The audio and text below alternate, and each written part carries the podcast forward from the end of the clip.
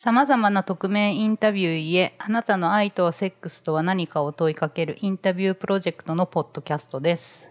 今日はよろしくお願いします。お願いします。じゃあ、あなたにとってセックスとは何でしょあ、もうそれ質問ですか？うもう質問です。今日これ質問2つしかない。あそうなんですか？そうです、そうです。セックスとは、えっ、と、セックスとは、まあ、あれですよね。日本的に言えば性行為ですよね。はいはいはい。あの、行為の一つで、あの、しかない。だから、セックスとは何かと言われたときに、それは行為であって、うんそこに愛だとか、そういうものっていうのは二次的な作用であって、うんうんセックスとは行為であるっていうものが、そう、僕の答えですね。今ご結婚ってされてます？結構するんですよ、今度。おー実は2回目。え、2回目なんですか？そうなんですよ。へえ。もう一回結婚しちゃおうかな、みたいな。で、全然その浮気とかは平気なタイプですか？浮気ですか？別にバレなければ全然いいですし、うん。世の中にはそのね、浮気も全然バレてもいいっていう、むしろその浮気をすることで人に優しくできるっていう人も中にはいるので、うん。人それぞれじゃないですかね。これだけ多様性がある世の中の中で、うん。浮気がダメとか、あれがダメ、これがダメっていうのは、各それぞれが決めればいいだけで、世間のそういう何かに縛られる必要はないと僕は思ってて、うんはい。ご自身はどうですか？僕ですか？僕はこの間の結婚で、あの、縛られることによって、うん。あの、自分のこれまでの人生の中で、うんありとあらゆる浮気をしてみたんですよね。ありとあらゆる浮気というか、もう遊びまくってや、みたんですよ。僕はその遊ぶタイプじゃなかったんですけど、はいなんか縛られることで、はい。猛烈に遊びたくなって、人間で逆のことをしたくなるんですよね。はものすごい遊んでやったんですよ。ものすごい遊んだってどどういうふうに遊んだんですかもう風俗からもうその出会い系からいろんなナンパからもういろんな女性と、うん。まあ、女性依存症みたいな感じで、その恋人依存症というかそのパートナー依存症、まあセックス依存症みたいな感じですよね。依存症まではいかないかもしれないですけど、うん遊ぶことで、まあその縛られてるものから解放されたいとか、はい。まあそういうものがあって、でももうな、このままいったら僕も破滅するし、相手も不幸になると思って、うん。で、まあ別れたんですよね。別にその浮気が原因でとかじゃなくって、うんあ、もうちょっとこのままいったら自分が壊れると思って、うん。壁に向かってうん別れる練習したんですよ。壁に向かってキャッチボールみたいな感じで、別れようっていうのを白い、あの、アパートの壁に向かって、別れようみたいな白い壁に向かって、そう5回ぐらい練習して6回目に、6回目に、ちゃんと向こう、相手側に言うみたいな。声のトーンとか？あ、そうですね。ちょっと違うな、みたいな。そう、今のこの音声チェックみたいな感じで。それはどんな、どんな感じで伝えたかったんですか？こう、残念だけどって感じで伝えたかっいや、なんたのか。かもうできれば僕偽善者なんで、はいあの、相手を傷つけたくないっていう、はいはい。なんかそういう、なんていうんですかね、偽善ぶったことも、あの、たまには考えるんですよ。そう、偽善者であり差別主義者なんですけど、いや、出た。そうそうそう。なんですけど、その偽善者だから相手を傷つけたくないと思って、うん。でも、あの、傷つけないと通れない道っていうのはあって、はい。で、まあ、どっちにしても、そう、別れるっていう時点でもう傷つくことは、もう、うんあの、確定なんですよね。まあ両方とも傷つくんですよ。そうですね。まあでもそれを逃げてダラダラしたところで、不幸の時間が長くなるっていうので、うん。まあさっき、あのー雑談の中で、うんまあ時間は有限であるっていうことを言ってたと思うんですけど、うん。まあなんかこれからの人生の中で何年生きるかわかんないんですけど、うん。あのー不幸の時間が長いと損じゃないですか。そうですね。そう。僕はなんかこう経営者なんで、損することが嫌なんですよね。うん。だから、まあ、あの、損しないように、まうん。あ、とりあえず今、今のこの苦しみをとりあえず海を出しとくかみたいな、うん。って感じで別れました。うん。ものすごく合理的ですよね。無駄なことしたくないうんん。ですよ。そのくせ無駄な買い物をたくさんするんです。いや、それはお金があるからでしょ。違う違う違う違う。なんでも、その無駄な買い物をたくさんする中で、僕は合理的になものを学んでいくわけなんですよね。だからうん服とかよいろんなものの買い物に関しては、うん。えっ、と、ピークからすごい年々減ってはいってるっていう、う。まあ、それちょっと全然関係ない話になってしまったんですけど、まあ、そんな感じで、うん。あのそうですね。なんかまあ非常に合理的なんでしょううね。ん、その前の、まあ、奥様とご結婚されてる時に、うん。うんこうまあ、いっぱいセックスしたって言ってたじゃないですか、その時ってもうその時もただの行為としてやってたって感じですか？うーんとあれですかね。あのーその違う方とセックスをする、うん。あそうですね。それは、まあ、さっき言ってたそのセックスとは何かって言った時に、うん。僕はただの行為だっていうそこに心がないここ、うん。行為をするわけなんですよね。うん。ただセックスっていう行為はすごい面白いなって自分を客観視した時に面白いなと思うのは、あのー心のないセックスっていうのは、はい。あの塩辛い食べ物みたいなものでめちゃめちゃ喉が渇くんですよ。だから次から次へと欲しくなるんですよね。で抜け出せなくなる、まあ、それが依存症みたいなものだと僕はなんか勝手にかあの認識していまして、はい。あの次から次へと遊びたくなるんですよね。へえふとした時にえっ、と心が乾いたなっていうので、はい。あここに対して意味はないなっていうのを、うん。まあその離婚してからもだいぶ経ってたくさん遊んだ後に、まああの認識するっていう。うん。ただ僕の場合はちょっと変わってるのはそのキャバクラとかでうん。そういう口説くっていうのはうん。面倒くさいんですよ。えー、そうなんだ。そうすると別に飲みたくもないお酒と、うんなんかこうガヤガヤしたうるさい空間で口説きもできないし、うん。なんか面倒なんですよね。もう手っ取り早くセックスしたいんですよ。そう。わかりやすい。早く答え欲しいみたいな。もうもうホテル集合ホテル解散でそうみたいな。そうそうそうそんなんでいいんですよね、あの恋がしたいわけだかうんら、うん。でそうですね。そうやって遊んでた時期もありましたね。それって例えば、まあ、その前の奥様うん。さんご結婚されてた時に、うんまあ、し何か縛られてるって感じて、うんうん。そこから解放されたくて、まあたまたま、まあ、女の人セックスに走ったけど、言ってみれば別にそれはセックスじゃなくてもよかったわけじゃないですか。うんなんか、うんでもセックスはそれは必然だと思ってて、うん。このままでオスとして終わるのが嫌だと思ったんですよね。そうなんて言うんですかね。前の方は非常にいい人で別に全くこう争うこともなく僕は別れたんで、本当にありがとうっていう感謝の気持ちしかないんですけど、うん。非常にこう女性らしい人だったんで、はい、巣を作るあのタイプの人だったんですよね。こう良妻賢母みたいな感じ、うーんと結局家を巣として、はいまああのその巣にオスも収まってほしいっていうようなあーはい そういう人で、あの僕は何かに収まるとかその、箱に入るっていうのを非常に嫌うんですよね。うん似合わないと思う。そうそうなんですよね。その中で、うん、やっぱりちょっとこうそれに反発したりとかオスとしてここで終わるわけにはいかないっていう、うん。下手なそういう考えが出てきてしまって、うんだからこそこれはそのメスもっとメスにうん。自分の種をうん。振りまかなければいけないっていう、その生物学論的になってしまうんですけど 魂の叫びみたいな。そうなんですよ。だから本当魂の叫びというか野生の自分の残ってるオスとしての本能が、うん、この人だけじゃダメだっていうほうほこの人だけじゃダメというかもうなんか危機感があったんでしょうね。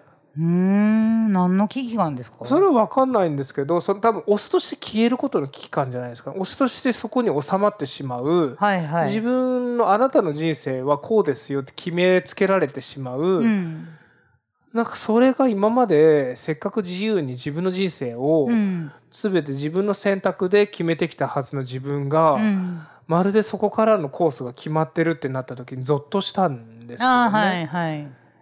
だからこそこうじゃないっていうものを壊したかったっていう既存のものを壊したいっていうのが、まああのあったんでしょうね。はいはいはい。それでたくさん遊んでみたっていう。はい。で、今の、まあ、これから奥様になられる予定の方は、全くタイプは違うんですか、違いますね、あの女性としてもまあ魅力的な人なんですけど、う働いまず働バリバリ働いてますし働き続けたいって言ってますし、うん。そうですね。年収もねあの多分普通の人たちよりかは高いですし、うんうん、なんかこう、そうですね。自分をなんかこう、向こうも 押さえつけられたくない。分、こちらを抑えてこない。はいはい。うん、なんかそういう関係が今すごい楽で、うん。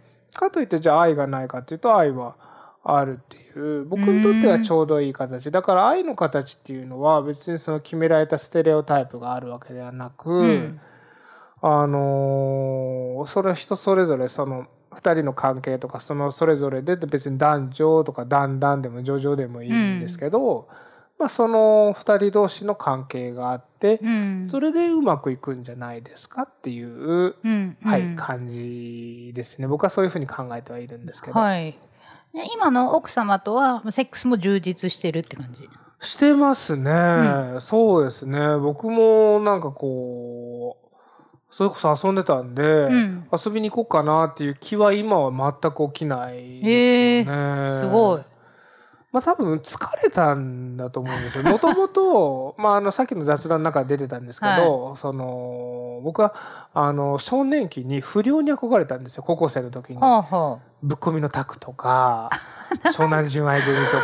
か。それさ、漫画ぶっ込みのタクって誰か言っとったな、読めって。でそも、のなんか私、ヤンキー漫画とか、うん。まあ、あの湘南なんとかとかちょこっと読んでましたけど、ろくでなしブルースとか、はい喧嘩が多くなるともう読まなくなっちゃうんで,、あーでぶっ込みのタクは聞いた読んだ方がいいよ面白いよって言われた別に読まなくていいと思いますよ。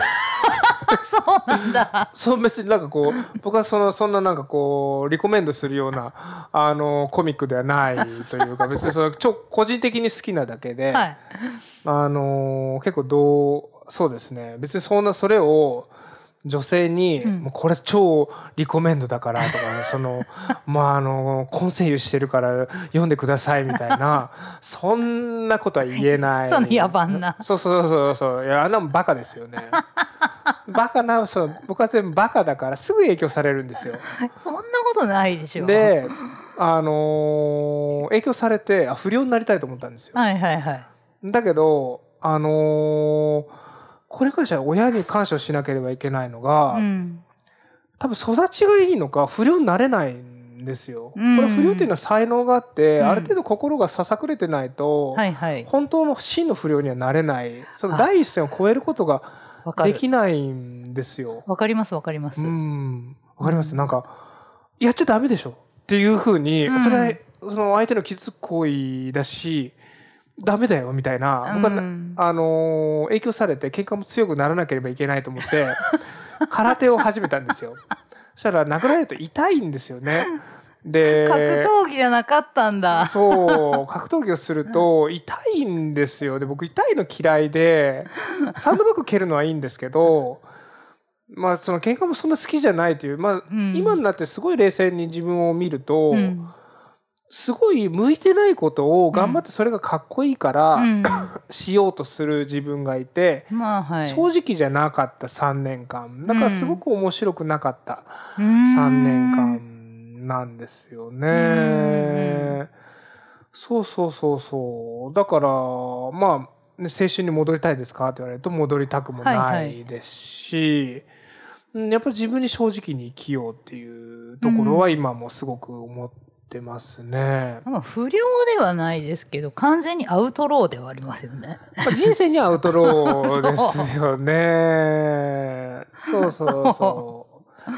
結局は一緒かなって感じ。うーんなんかこうまあ自分に無理をしないようにしようっていうのはそれはすごい大事なんじゃないのかなと思いますよね。うんそうですね。だから漫画の中の主人公のようにはなれないですけど、うんまあ、自分の物語を自分で編んでいくような、うん。うんまあ、それはそのそれぞれ人によってそのやり方は違ってやっていけばいいんじゃないんですかね。だからセックスとかもそうやってこうなんていうんですかねその人それぞれの形があって、うん。別に人に見られるセックスが好きな人だったり、あのー嫉妬するのがうんことで興奮する人があるんだったらそれはそれで一つの形でうん。ありなんじゃないですかっていう。僕の場合は行為その心のない行為をすることでうん。猛烈に心が乾いてうんえっ、と、そうですね。もうとりあえずやめとこうみたいな。うん。もしかしたらでもまた戻るかもしれないですよね。まあわか今はんなんかこう熱が冷めてるうん。だけかもしれないですしね。うん。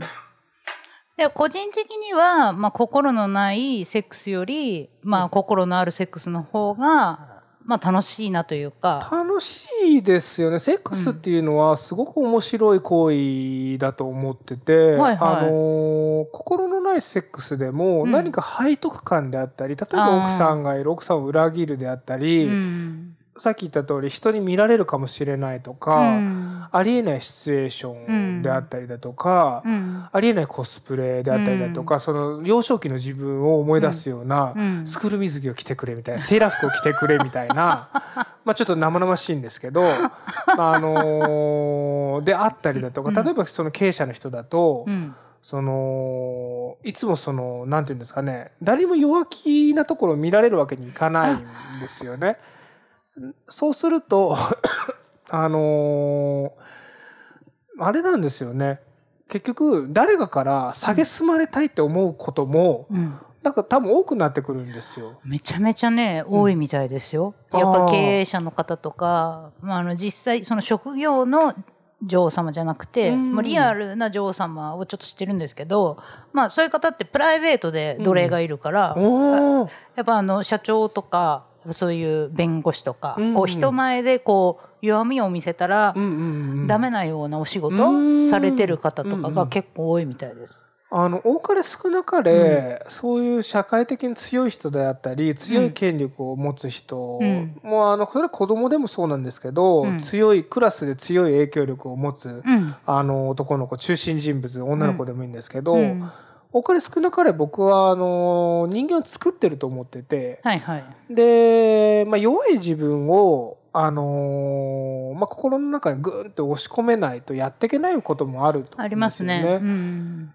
で、まあ、突っ張って生きてる その人のそういうものに応えるために、うんうん。うんなんかこうそういうのでやっぱりなんて言うんですかねこうそのでも時々はうんその、内側の自分っていうんですかね。奥底にいる自分を出したいんですよ。弱い。うん弱い自分も。うん。見てほしいんですよ。でもその、会社では見せることもできないし、うん。普通のお店では見せることができない、うん。だからこそその女王様に叱ってもらったり、うん。褒めてもらったりっていうことうん。にすごいこう多分快楽を得る。まあそれもさっきの一つのまあ制服とかうん。背徳感とかと一緒だと思うんですよね。うんうんうんそれをブーストにしてセックスの快楽が増すんですよね。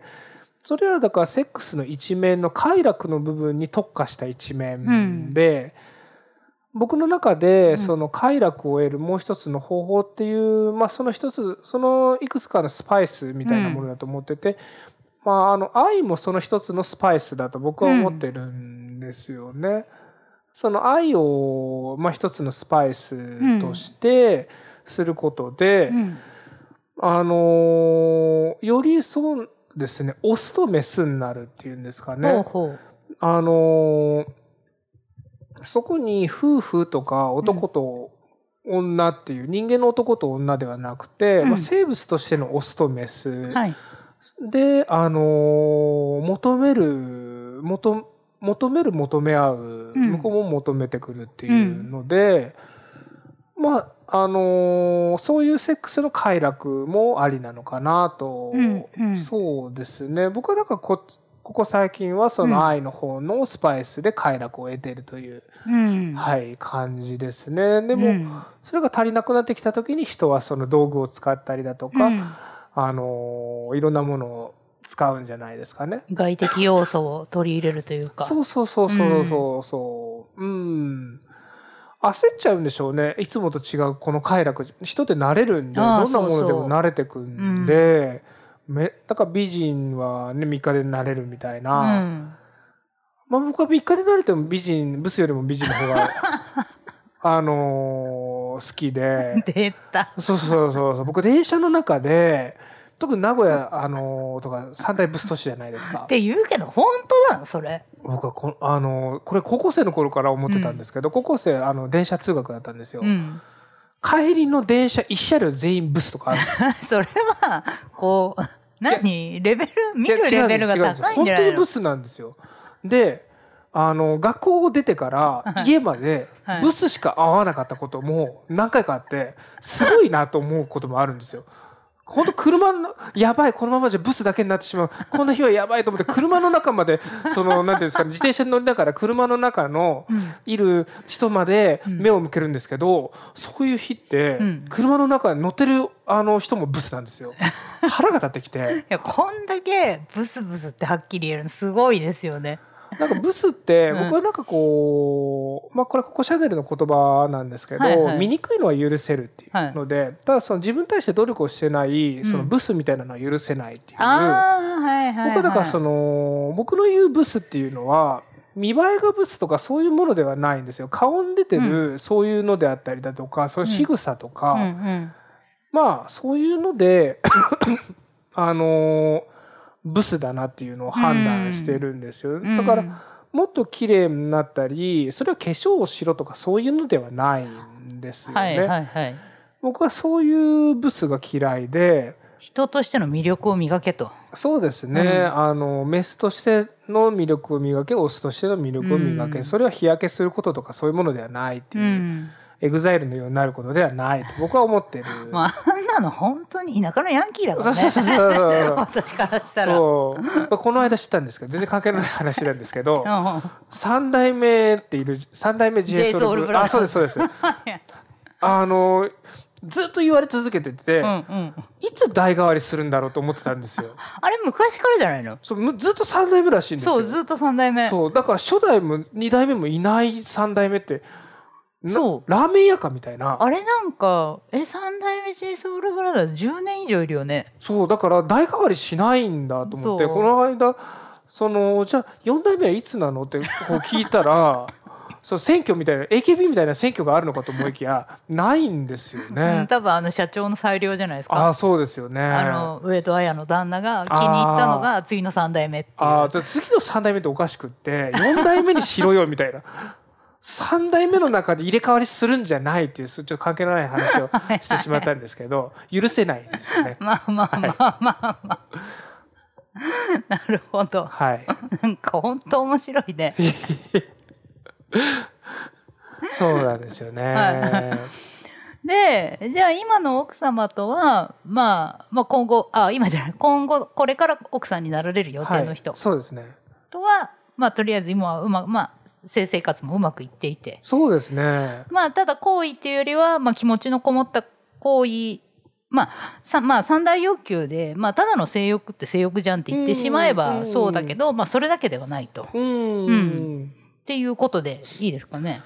そうですね。だから行為、僕はだからその、セックスとは何ですかって言った時に、まあそれは行為である。うんでもその行為に対していろんなスパイスがありますよっていう。うんだからただの、でもその、なんていうんですかね。じゃあコップで水を飲む行為っていうのに対して、ものすごく重労働をしてうん飲むコップの水と、うん。めちゃめちゃ飲んじゃって、もうなんかで無理やり飲まされるコップの水とでは違うじゃないですか。だから行為っていうのはそういうものであっていろんなスパイスが要因するうんものだと僕は思ってるので、うんあのだから僕の中の答えっていうのはセックスはあの一その性行為であるっていうところからは動かないですよね。はい。はい、それ以上でもそれ以下でもないっていう、はい。っていう感じですね。はい。わ、はいかりました。ありがとうございます。では、あなたにとって愛とは？愛ですか？はい。愛っていうのはまあいろんなものがある中でん。これはちょっとフロイト的なものにもなってしまうんですけど、おう。あのまあ、自己愛であったりだとか、うん。それこそ兄弟に対する愛とか、家族に対する愛うん。それこそ異性に対する愛まあいろんなものがあると思ううんですけど、うんまあ、さっき言った通りそのセックス、まあ、今回は愛とセックスというものなので、セックスに関してだけ言えばあの愛とはそのセックスのそういったものを、まあ、増長させる、うん。まあ、ターボみたいなものですよね、その行為に一つのその何かの意味を与えるような、はあはいはい、うん、そうそうそうそう。愛があるからこそその人の子を産みたいと思う。まあ、生き物だったら、まあうん。そういうものなのかなと僕は思ってて、うん。二人の中に愛がある。じゃあ、あのー二人の子孫を残しましょう。そのオスとしての子孫を残すわけじゃなくて、うん。オスもメスも結局 DNA で残るわけなので、うん。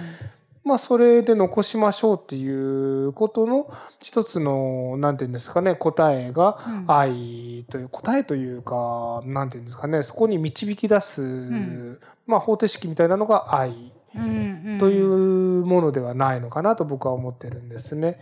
で愛っていうものはまあそのまあ例えばキリスト教的な愛とかうん。まあいろいろあるじゃないですか。友愛とかの方です友ね。愛とかね。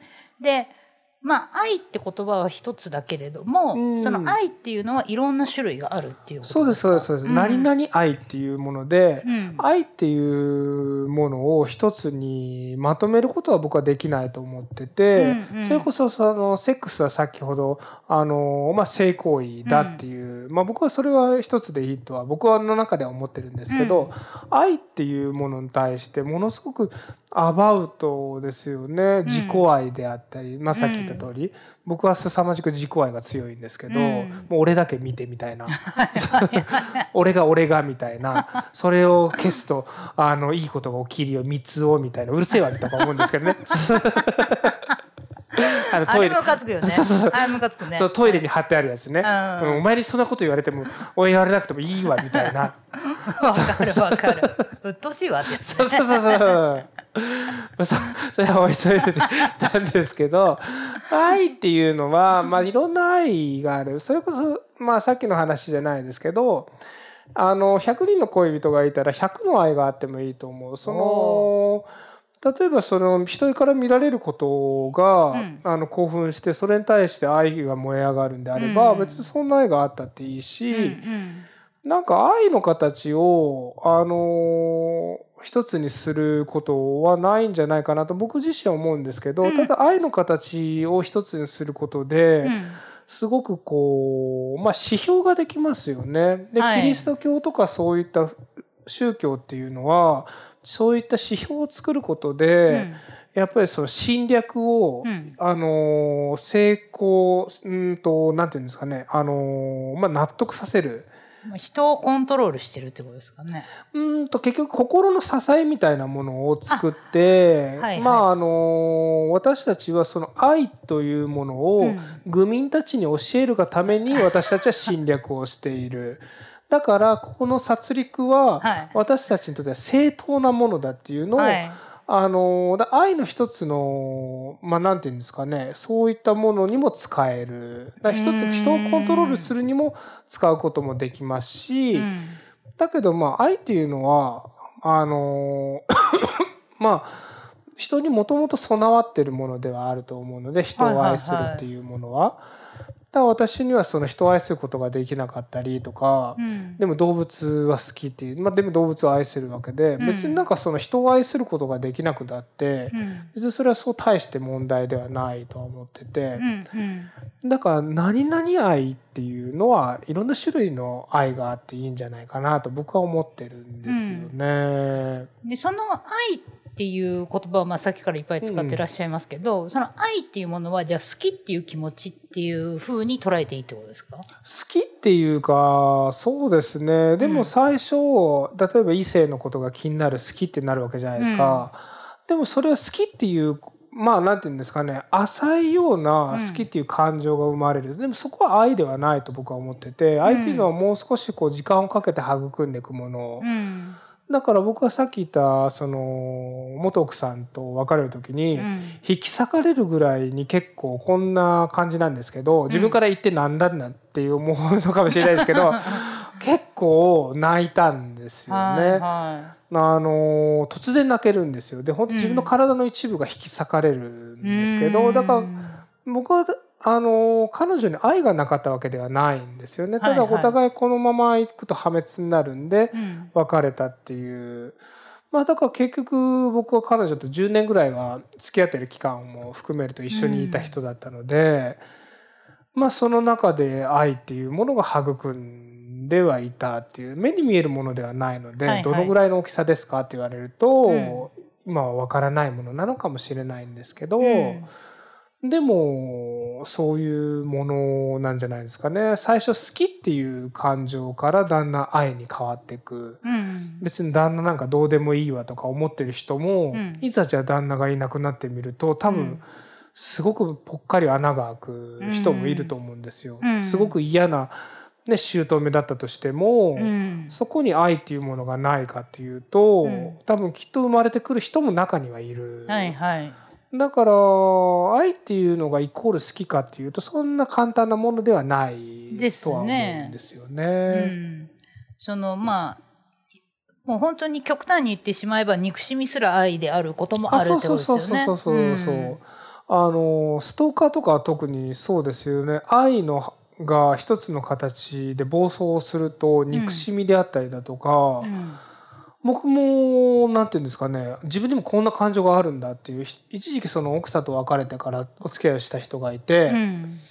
で、まあ、僕が結婚するのも嫌だったし、うん。もう嫌だっていうので、うん。まあ、そういう人が出てったんですよ。うん。だけどその人がまああの自由に遊んでたんですよね。そのあ彼女がその彼女が。の。そう、でその彼女の行動が気になるようになったんですよね。ええー、と思ってこんな自分にこんな感情があるんだっていうので。まあなんか焼きもち焼いちゃうってことですか？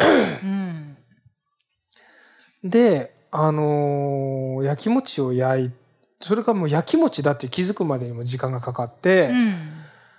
う、ん。でその焼き餅が次第に憎しみに変わってくんですよね。ああわかる。だから夫婦がその憎しみ合うっていうのは、うん。愛がそのように変わってく。だから愛っていうのはどちらにも転ぶと思うんですよね、はい。非常に危うく儚いものだっていうので、まあだからこそねあのフロイトが別に正しいとも思わないんですけど、あの愛とは努力してその鍛錬がいるべき行為だっていうのは、はい。僕はそれは合ってると思ってて、はいはい。うん、なんかこう、俺才能あるから大丈夫っしょみたいな。皆さんあまり愛に対して努力はしないんですけど、ああはあわかりますそれ。ううんん。でも人を愛するには努力が必要。で、僕も母親とかにうん。スマートフォンの操作を教えるときに母親のことをうん。ものすごく愛してるにもかかわらず、うん優しく教えてあげれない。わかる。なん、なぜにみたいな。イライラしますそうそうそうそうよね。ダメでその強く押したらみたいなこと言うんですよ。何回コントロール A って言われるそうそうそうそう。そう、ダメだよ、それ押したらとか。はいはい。なんです、な、どうやったらこの設定を導き出したのみたいな。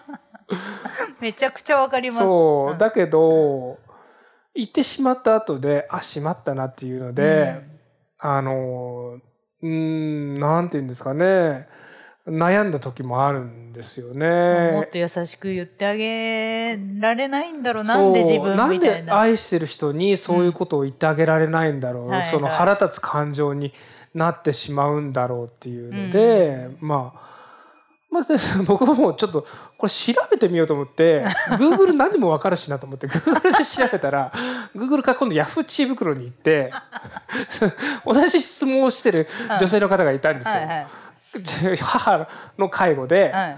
母に優しい言葉をかけてあげたいのに母の寿命はもうあとねそんな長いわけではないのにうん母に優しい言葉をかけてあげれないっていうのが、うんなぜだっていうので、うん。ヤフー知恵袋が相談してたのがあって なぜなんだと思って。ヤフー知恵袋にそれ相談する？そうそうそうそう。そうそういう人も思い悩んだんでしょうね。はいはいはい。まあでも僕はあのユーザーなんで、はい。ちょっと覗いてみたら、はい。まあ、ベストアンサーがなかなかのベストアンサーで、はい。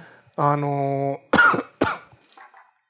えっと結局のところ、うん。は強い母を求めてしまっているんじゃないですかっていうので子供の頃の母のまんま母は年を取っていくわけなんですよね。両親は年を取っていくわけで、うん。やっぱりその30代40代っていうのは体力の衰えもなく、うん。どんどんどんどん上がっていく、ん。まあ、人間としてすごい最盛期なわけじゃないですか。その中でなんでこれが、あの強い母親がなんでこれができないのっていう過度な期待をしてるんじゃないですかっていうので、うん自分が受け入れられない、うん、まあその愛とからはちょっと離れてしまうんですけど、なんて言うんですかね。あのそうですね。僕がそのじゃあ前の結婚した理由あの離婚した理由の失敗したところとしては、うん。まあその付き合ってる時のまんまのスタンスでいてくれてるいてくれるであろうっていう期待、でうん。うん向こうは向こうでその結婚したらうん。いくらこんな人でも、なんていうんですかね動いその変わってくれて、うん。家に収まってくれるだろうっていう期待二人の期待がぶつかり合って、うん。めちゃめちゃになってしまって結局破滅の方に行ってしまう。まあだから、憎しみみたいなものにも関わ変わってしまうっていうのはそういうところもあるのかなっていうので、愛っていうのはすごい様々に変化するものですよね。うん。時にセックスのスパイスになる時もあれば、うん。憎しみに変わる、そういった両面性もある。うん。だから愛とは何かって言われた時に一つにはそんなに何て言うんですかね。あの愛とはこれですっていうのはなかなかこう言えない、ん。答えは僕はないっていうその人それぞれに答えがあるっていう、うん。ふうには思っててうん。ただ結構厄介なものであるっていう、うんうん。それが僕のなんかこう今思ってるものですよね。うん。ある時はすごく優しい、うん。ある時はすごいこう憎しみにも変わるよううな、ん。積んでる女みたいな感じですね。好きですか？そういうの。積んでる女みたいな。困る。あの困るんだ。こういう明るいタイプは、はい。あの強い自分を作ってる手前、はい。傷つくことを言われると、はい。結構深く傷つく。だけど笑ってるみたいな。はい。そうそうそう で優しい人がいいですか？もう母のようなみたいな。海のような女。なんでしょうね、ん。優しい人っていうよりも、うーん、な、何がいいだろう。ドーンと構えてる感じとか。どーんと構えてる人がいいですね。ん。というか、もし結婚、結婚とは何かって言われた時に僕は別にそこに答えも見出してないですし、偉そうに語ることもできないんですけど、僕の希望は、まあお互いがそのエマージェンシーの時に助け合える関係がいいですよねっていう。あーはいはい。うん。で僕はなんで結婚を、まあ、しようかっていうので、うん。結局散々遊んで、うん唯一導き出した答えが、はい。あ俺寂しいんだなっていう、はい はいはいはいはい。結局それなんですよね。なんかその一生一人でいいですよ自分なんてっていう、ん。ずっとそう思ってるタイプで、はあ。多分その周りの人たちも、まあ、あのあなたはずっと一人でも良さそうだよね別にお金もそんなその困ることもなさそうだしっていう、うん。自分もそう思ってたんですけど寂しいんだなっていうところも自分がやっぱり受け入れるべきだと僕は思って、うん。じゃあもう一度別に失敗してもうん。いいから、この人だって思う人と一度もう一度結婚してみようっていう。うん。うん、で相手にあの過度な期待もしないようにも気をつけないといけないし、うん向こうもそういうものをちゃんと言わなきゃいけないっていうので、まあなるべくだったらその何かから逃げると僕の今までの経験上、よろしくない結果を生み出すんですよね。そうですね。追ってきますからね絶対に。そうそうそうそう、うん。だから何かから逃げずに一歩を踏み出すことで、まあ何かまた見えるんじゃないかなっていうので、僕はいつもなんかだから自分を実験台にしてるというか、ああはいはいあ自分にはこういう部分があるんだとか、はあ自分こうだったんだっていうのを見てるとこではありますね。うんまあ寂しいからこそまあ、人を愛そうとするし寂しいからそれが満たされずに人を憎んだりもするしそうそうそうそうそう。まあ結局まあその寂しさを埋めるために愛そうとするっていうとまあちょっと語弊はあるかもしまあでもれないですそれもけど、一つはねあの愛の一つの理由なのかもしれないですよね、うん。別になんかそれが全てではなくてそれが答えでもないかもしれないんですけど、愛を求めるにあたっうてん。一つのきっかけにはなるかもしれないうんですよね、その寂しい自分が寂しいって思うからこそ、うんあやっぱりその誰かを探そうであったり、うん。で最初は別に誰かを好きになる、まあ、うん。そこに対して愛はないのかもしれないですけど、うん。その人といてその人といる時間とか語り合ったりその人を理解する時間をうん。得ることで、うん。それが愛に変わっていく、うんじゃないのかなと僕は思うんですよね。でまた最終的に愛はまあ修行に近いっていうことですもんね。そうですよね。愛する練習みたいな感じですかね。うん？練習というか、まあ、あの本番でありながら常にこう鍛錬してるみたいな、うんそんな感じですよね。うんうんうんそうそうそうそう。だからなんか僕はそのまあこれはえっ、と元奥さんにも今の奥さんになる人にもよく言ってたんですけど、うん女であることは捨ててほしくないっていう。ほうほう。家に帰ってジャージのトドみたいなのがはお尻をかきながらせんべいを食べてたら嫌なんですよ。そうそう。僕はさっきその雑談の中で言ったと、はい美しいものが好きなんですよ。で醜いものが嫌いなんですよね、醜いものではなくてブスが嫌いなんですよ。はい。その人が別に努力をしても醜いっていうそれは僕はブスだとは思わなくて、別に醜さとかそういうものは時に美しさとすごいこうつながりが深いものでもあるので。うんそれは大した問題ではないっていう、あのーものすごく美しくなる場面だって中にはあるでしょうし、ね。うんそうではなくてそのトドみたいな風になってしまうものに関しては、はっきりとブスだと思うんですよね。怠惰というか。うん、うんそうもう怠慢をしてしまって、そうですねそうなってしまった時になんてものを抱え込んでしまったんだって思いたくないじゃないですか。あれあれですか？じゃあ起きたらもう化粧はしててほしいですか？あ別にそういうのじゃないんですよ。化粧することがうん。美しいとか、そういう既存のなんていうんですかね。まあそれは化粧してた方が綺麗になるんだったら、うん。まああの例えばですよ。まあうん。分かりやすい例でいくと、うんうん。朝起きたらもうパジャマ脱いでてもう服に着替えて分かりやすく言えばですよ。あ僕は全然そこにこだわりはない。大丈夫？そこは大丈夫、だけどすごいこのここはちょっとねすごい男だけで申し訳ないのかもしれないんだけど、うんうセックスって寝る前にすることが多いんですよね。はいはいまああのどうしても2人で暮らしてたりすると、あのできれば化粧してる顔の方が いいですよね。っていう本当に本当はね本当は、はいはい。でもそんなことを強要できるわけでもないし、はいはい。あのセックスのために化粧してくださいよなんて言えるものでもないし、はいはい。別に愛があればそれを乗り越えられるよっていう人も中にはいるかもしれないし、別に今現在ねあのすっぴんでっていうのもあるなのかもしれないけど、パッとその姿を見た時に、うんそれは美しい方がいいじゃないですか。うんまあ確かに、はい。うん、それは分かりますけど。そうそうそうそう。う。ん、だからまあ一つのスパイスとして化粧っていうのをがあった方が僕は好みだっていう。はいはいはいそう。それは好みなのかもしれない。愛とかそういうのじゃなくてね、まあそうですね、はい。まあでもすごくあの分かりやすいというか一貫してますねああそうですね、うん、そう。そうなんですよね。一貫してて気持ちいい。なんか、うんあの本物の偽善者っていうのは、うん。あの相手の顔色を伺って適当に言い訳しますから。それがないんで。